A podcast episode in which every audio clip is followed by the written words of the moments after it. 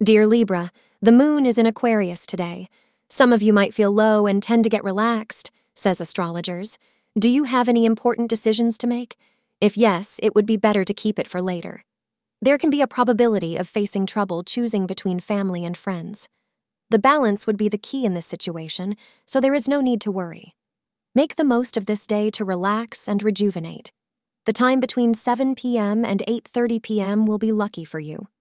Orange is the lucky color for today. You are preoccupied with negative thoughts today. However, your current relationship is not fulfilling all your desires or your wishes for a romantic relationship. You may need to make a decision about what to do about your current relationship. If you wish to end it, express yourself clearly and honestly, and try to remain friends at the end. Thank you for being part of today's horoscope forecast. Your feedback is important for us to improve and provide better insights.